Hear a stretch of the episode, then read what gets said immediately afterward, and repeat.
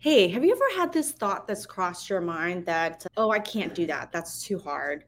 Just because you haven't personally seen or known anyone to have done it. I know that's happened for me when I was first coming out of occupational therapy school. I've heard about therapists getting jobs and going straight into outpatient and becoming a certified hand therapist within the five years and all this stuff. But I didn't personally know anyone. When I was in school, one of my internships, I worked with a certified hand therapist. Like you work with them for a short period of time, but you don't really know them. More often than not, you're stuck in your realm, you're in your head, or also surrounded by people who say, Oh, that's too hard I don't know. I don't know if you could do it. Right. So then that idea gets stuck in your head. I don't know. It's so hard. I'm not really sure if I can do it. Or maybe you believe in yourself and you say, I can do it, but it just seems so impossible and so hard at that moment when you're going through it. I've been there, done that, and I want to share with you some stories of people who have done it, right? And I want to share it because I asked, I posted this question on Instagram and a lot of people wanted to hear real life examples, not just my own. I'll share mine, but other occupational therapists I've worked with. My name is Huang Tran. I'm an occupational therapist and certified hand therapist. I own a clinic, hands on therapy services in Miami, Florida, and I also help and mentor other occupational therapists and physical therapists who want to specialize in hand and arm injuries. So, if you're thinking it's either too hard i just don't know if i can do it this this video this podcast may be for you i think sometimes this the world of therapy paints this ideal picture of you graduate from school you come out you get this job in exactly the area that you want and somehow you're supposed to know everything you're supposed to do and that's not how it works. School just gives you an entry to play type of card. You pass you get your license and you start to practice. And a lot of people come out and they feel like they just don't know enough. And it's true, you just don't know enough. And that's okay. I've worked with therapists who have worked in a lot of different settings and then moved into outpatient. So a lot of people follow me and they come and they ask me questions about if I've been working in a skilled nursing facility, if I've been working in PEDS, if I've been working in these areas, how am I supposed to get into outpatient?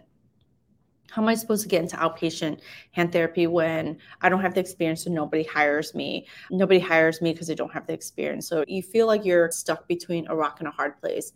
I had this one OT who I actually started with, out in Texas, and she she actually was in PEDS. I think she joined my mentorship program when I first started, like for a month.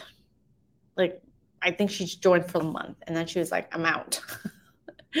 and part of it was because she was in PEDS and she wanted to get into outpatient and she just couldn't see her path. And I told her, I said, all your PEDS kids, they have hand and arm problems. They're coming to you for maybe developmental delays, for sensory integration types of things, like there's a slew of pediatric conditions that you could be working with.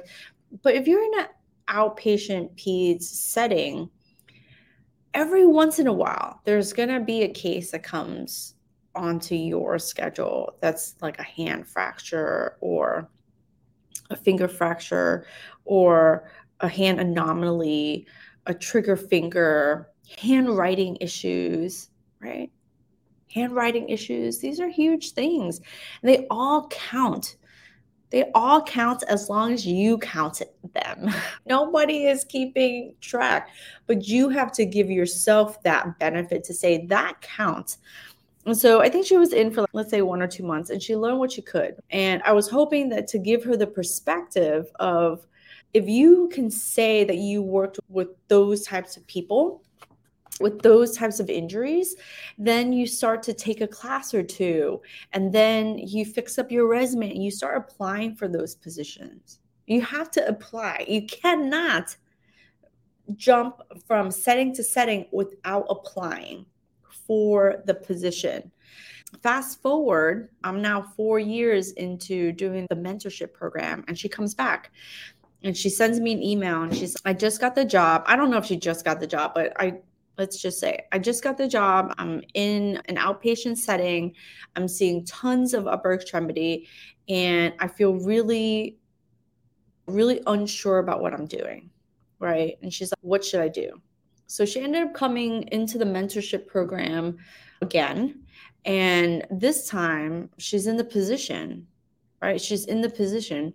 So I just want to show you that example of someone going from pediatrics into into an outpatient hand setting. Obviously, I'm sharing with you stories of my students because those are the stories that I have. But sometimes hearing that you can go from peds into hands is totally possible. And then you just you feel like you're drowning She's, I feel like I'm drowning. I'm so overwhelmed. Got all these cases. What do I do?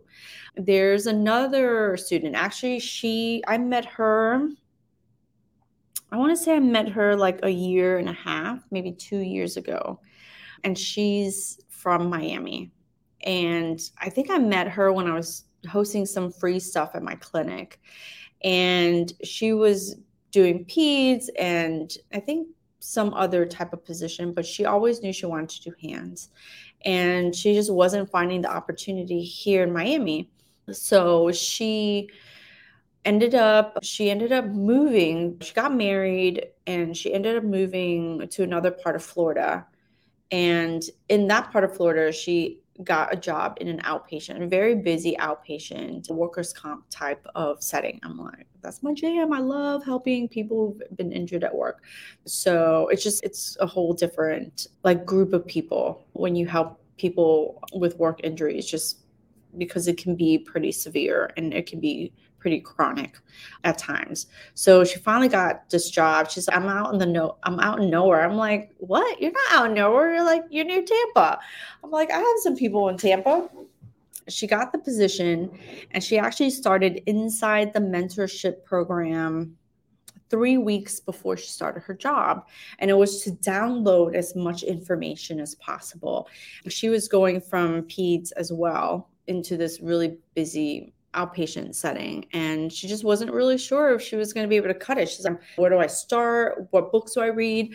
And one of the things i tell people is don't start reading books. Yeah. You'll uh, if you start reading rehab of the hand you're literally going to stop at chapter one. Don't start reading. It's it can be very discouraging if you're getting started. It feels so overwhelming. So here's what i tell people when you're moving from one setting into another setting, you got that job, right? So, definitely for sure, the mentorship program was a place for her to get started. And then she could just start downloading a lot of the information, start listening to the videos and stuff like that. But if you were to go from one setting, from a PED setting into a hand setting, or another student of mine from Tampa, she started in, I digress, she started in skilled nursing. So here's another example before I go into the strategy of it. She has been in skilled nursing for a really long time, for a majority of her career. And she's always been interested in hands. She's something's got to give. I need to do this. She was actually inside the mentorship program for months. We fixed up her resume we started sending it out.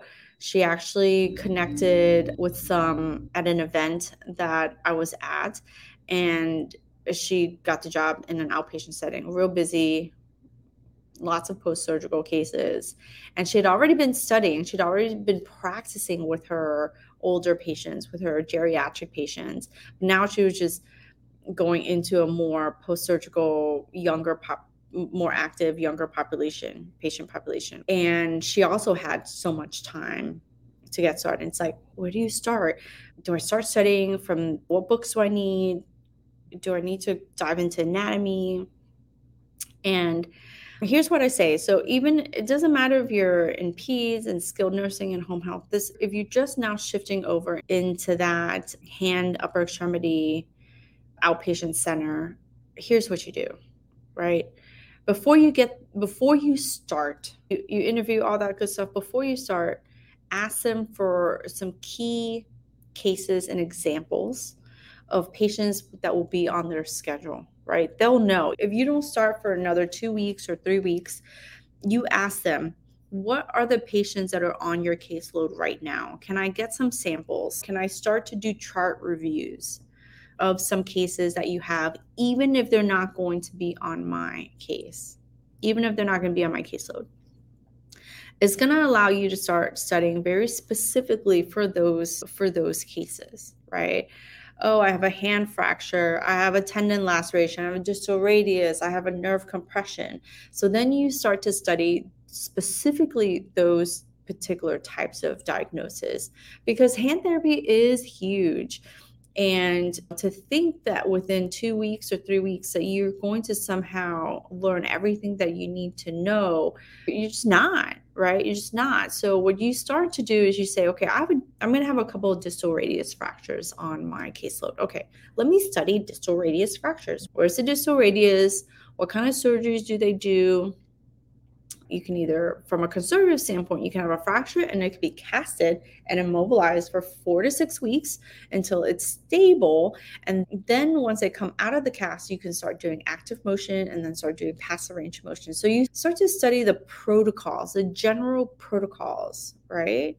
While they're in the cast, they want to be doing tendon glides. What does tendon glide exercises look like? Obviously, the cast is going to stop them from fully having full range of motion. So when you start working with them, you start to think, okay, I have to have great finger range motion. I, I, need thumb range motion because those are the joints that I can move and that I'm safe to move because nothing happened to them. They're not broken. I'm allowed to move them. How would I move them? And then, okay, I'm now allowed to start doing range motion of the wrist, and I'm allowed to do range motion of supination pronation. Okay, so what kind of ac- exercises and activities can I do that will facilitate better movement? Right? And so then you start to think, and this is where you're going to dial into your OT brain and be like activity analysis, all right? Activity analysis, people. As much as I talk shit about universities and OT programs, activity analysis is like a huge foundational educational component that the university hopefully taught you. And if you're not putting it into practice, that's your own damn fault. I didn't put it into practice for a really long time because you just think, oh my God, I got to move this wrist. But take a moment, say, okay, how much motion do they have? How much motion are they supposed to have? And then let me pick an exercise that will actually get that motion, right? So that's how you start thinking about it. If I've got 50% motion, I can either have them self stretch like this, which is really hard, or I can have them, if they do a prayer stretch, like this, they might be able to do it better because they're using their full hand and then they're going to stretch their tendons of the fingers and the wrist. If I use a table, I could get them to slide and get more range of motion. You can't see me because I've got I'm standing, but I've got my hand in front of me and I'm sliding my palm towards me, and that's going to increase the amount of passive active assisted wrist extension, finger extension motion to get that full, very similar prayer stretch type of position. I could use a wall and get the same thing. So that's how you break it down and start to think, oh, what do I do? Number one, you go based on what your clinic or your caseload might look like, and you start studying those cases. That way, it cuts the overwhelm, right? The other thing that you can essentially do is look at what the therapist before has done. Right. This is only possible if you have are if you're working in a clinic where there's another therapist another occupational therapist and you're coming in because they they're so busy that that you're going to be taking over some of their cases or someone quit and you're taking over their cases right so what you do is you copy what the other person has done right? You look at what the other person has done and you essentially copy it. And then you say, okay, now that I've gotten a gist of what they've done, I can now put into play what I should be doing. So that's what I do. When I moved from acute care into outpatient, I started studying the different cases that were coming in. If I had a stroke, I would study the stroke. If I had a distal radius, I would study the distal radius. If I had a flexor tendon, I would study the flexor tendon. I took over some cases. So for shoulder stuff, I didn't know what I didn't know. So I reviewed what was done. So they did hot pack and E-stim, great. I'm going to do hot pack and E-stim. They did ultrasound, perfect. I'm going to do ultrasound. They did these exercises, great. I'm going to do the same exercises until I get a lot more familiar. So uh, you only need that one session to really see, okay, what, you know, what else have you done? What have you done that has worked that you like doing? Okay, great. We're going to do that today. And then you might do one thing that's a little different. And then the next visit, because you already saw what that person did the first time you're working with them, then the second time you have a, a like a snapshot image of what that is. And so the next time you can say, okay, the next time I'm going to work with you since we worked on forward flexion and abduction. The next time we're going to really work on some shoulder extension and rotation. I'm just giving you an example. This time I did a lot of manual therapy and range of motion stretching. Next time we're going to make sure that we paired up with some strengthening and active exercise to help you continue towards your goal. And those are two prime examples of what you could do if you're just coming in from different settings. I've seen it happen I've seen it happen for therapists who work in various settings. I've seen it from peds into hands. I've seen it from sniff into hands. I've hired I've hired myself several therapists. One of my very first therapists I hired, she was in a she worked in a skilled nursing facility, and I I hired her because at the time I was looking and I couldn't find anyone with the kind of experience that I was looking for, but also the attitude that I was looking for a very particular attitude, can do attitude. I'm willing to do whatever attitude, right? So at the time, I didn't have a full time outpatient position. I had a part time outpatient, part time home health. And I needed someone who was willing to do both until I grew the outpatient position. And there was a lot of therapists who work in outpatient who were snooty about no, I will only do hands. I will only do outpatient hands, right? I don't even want to do the shoulder. I'm like, get the fuck out of here. I like, I got everything. I'm a small business. I need this, right? So I had a need and I needed to find someone who matched it. And she matched it and I hired her, even though she was from a skilled nursing facility. She had the attitude. And guess what? She ended up being an outpatient the whole time because I ended up losing that home health contract that I had. So I was no longer needing a home health person. Like sometimes I, I just think it just works out. And she stayed with me for a year and a half. And then she ended up moving to another, she was supposed to move to another state, ended up moving to another part of the state. And from one outpatient setting, she ended up getting into another outpatient setting. And then she ended up studying for the CHT exam and became a certified hand therapist, right? So if it's something do, if it's something you want to do, you just have to see that it's possible for yourself, right? Nobody's going to see that possibility for yourself.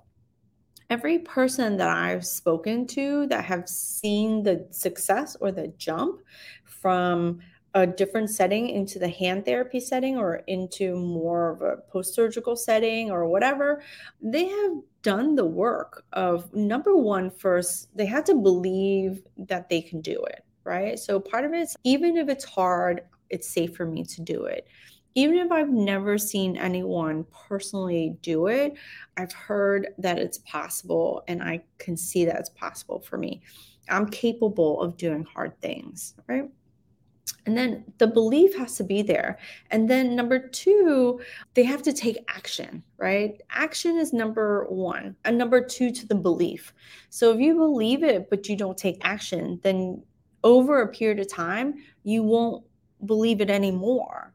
So I would have to ask you if you no longer believe it's possible for you or it's too hard, I would ask you, is it because you haven't taken any action? Because it's through action that builds up your belief to see it's possible more and more. It doesn't matter what kind of course you take, take a course that's very specific in getting into hands. Don't take a very detailed advanced course. I was I think I was like one or two years post post degree, right? And I took, I was like, I'm gonna get into hands. And I took a very specific wrist course. Holy shit, it was so detailed in the anatomy and kinematics. I could not understand these people. I'm like, are y'all people speaking English? Talking about the whatever uh, supination and pronation and scalp board. I'm what does that mean? How is it turning? so much about the wrist kinematics was taught anatomy kinematics and then a certain amount of manual. But by the time they freaking got to a manual, my brain was burnt because I didn't understand anything else. And then I didn't know what to do. So much of how I teach and stuff like that is a is a reflection of what I went through and how I learned. And I was like, what I liked and what I didn't like. But if you're going to take a class, take something that's going to help you take the next step. I started with a PAMS class so that I can just even have the possible remoteness of getting into outpatient. I was doing a lot of wound care in the hospital where I was working at. So I just took a wound care class. I was, I took the wrist class. I took an upper extremity class, like a general upper extremity class. So I took certain classes just to build my confidence to go. And back then, everything was an in person course. And so it's not as easy as it is now. It's funny because I feel like it's so much easier for everyone to educate themselves now, but there's so much uh, so many options that you can become stuck in the optionality of it all. Oh my God, there's so many options. I just don't even know what to do. Like I'm paralyzed. So just do something. Just do something. If you like it, do it again, do more of it. If you don't like it, find another one, find a different path, find someone who you resonate with, find someone who you like their style. Maybe it's more of a technique. You want to be more manual, you want to be more exercise based, something that like feeds you and what you want to do, even if you take a class that wasn't as helpful, like that wrist class, oh my God, was like totally over my head. And it wasn't helpful for me at the time, but several years later, it became helpful. So I don't think you can go wrong with how you're educating yourself. I think as long as you're taking action, it's, it's so belief action. And then the action of it is actually to apply for the jobs. you got to apply for the jobs. You got to say, what's that one hard thing that I'm going to do this year? And I'm going to go all in and I'm going to do it. Right. When I was first starting out, splints were always like easy for me. I was, yeah, splints were always relatively easy. I got it. Felt like the artist in me was coming out. But, but you know the i had a hard time with the um, dynamic splints static progressive splints those were a little bit more challenging for me i just made sure i took a class right and then i took another class and so what's that one thing you want to do this year that that will help you propel. One what is the one thing you need to do so you have more belief in yourself right that you can do it? What do you need to see? Who who's an example? I tell people, the students in my program, I was like, you've now joined this community where if you don't see it's possible, come in and see who else is doing it because they're doing it. If you're an older therapist you're like, I don't know how I can make that jump, there's people in the mentorship program, there's people in the exam prep program who are older who are making that leap. And maybe you just need to see that that it doesn't matter if you have 20, 25, 30 years of experience. Like you can make that leap. It's possible. Sometimes you're just like, I need to see it. I need to connect with that person. And so I just connect them. I'm like, hey, recently, oh, Central Florida girls, right? Ladies, shouldn't say girls, but those ladies, they're like new in hand therapy. And I was like, y'all people need to connect, right? So I connected them and then I connected a couple of other people inside. But inside the mentorship program is like hey you guys are all new. So one of the things that we did that's that's new is we created a self-study room. So it's a place where they can really connect. They can come in they can hash things out they can talk about their experiences. They can in a safe and open spot. It's not recorded it's just they make the arrangements to get together and talk things through where they can connect and say oh my god you're doing it i can do it. And that's the whole point. Is like sometimes we just need we need proof we need proof that someone did that hard thing first. Because I'll tell you what, if someone did it before you, that means that it's possible. It's not new. I did not see it was possible for me to go from a skilled nursing acute care into outpatient. I know how long it was going to take me, but I did it and I got into the outpatient setting. I was like, holy crap, now what? Everyone's expecting me to become a certified hand therapist. I'm expecting myself to become a certified hand therapist. It is a thing that I wanted to do. And then at some point, I was like, I want to be a business owner. I want to have my own clinic. And that's for a whole nother conversation. But I didn't know too many people back then. There wasn't as many examples as there are now. So, yeah, just know that if someone else did hard things, and they could do it, that means you could do it too, right? But no one's going to push you. No one's going to make you. You have to, one, have the belief in yourself, to take action. Those are the only two steps. All right. Those are the only two steps. And then you take them over and over. You take this, the action steps, then it's going to build your belief. You believe it, then you'll take another action step, right? You take the course, you'll fix up your resume, you'll apply for the job. They said no, that's okay. That's okay. That wasn't for you then. That wasn't for you now. You apply again, apply again, apply again. Apply as many times as you need to until you get that yes. But you got to do the you got to do the work. That's my alarm to say, okay, that's it.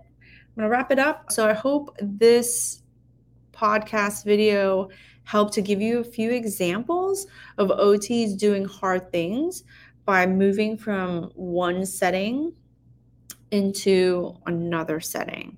And I'm giving you examples of PEDS, skilled nursing, this acute care, home health into outpatient hands. But if you're an occupational therapist and you're listening to this, believe it, believe me when I say if you're in hands and you don't like hands and you want to move to another setting, you can do it too you can do it too. It's okay for you to do hard things and you should do hard things. So I hope that helps. If this message resonated with you, give me a leave me a comment, take what you need, leave what you don't, and consider sharing this with any OT that you know trying to do hard things. All right. Thanks again. My name is Huang Tran, and I will see you soon. Thanks.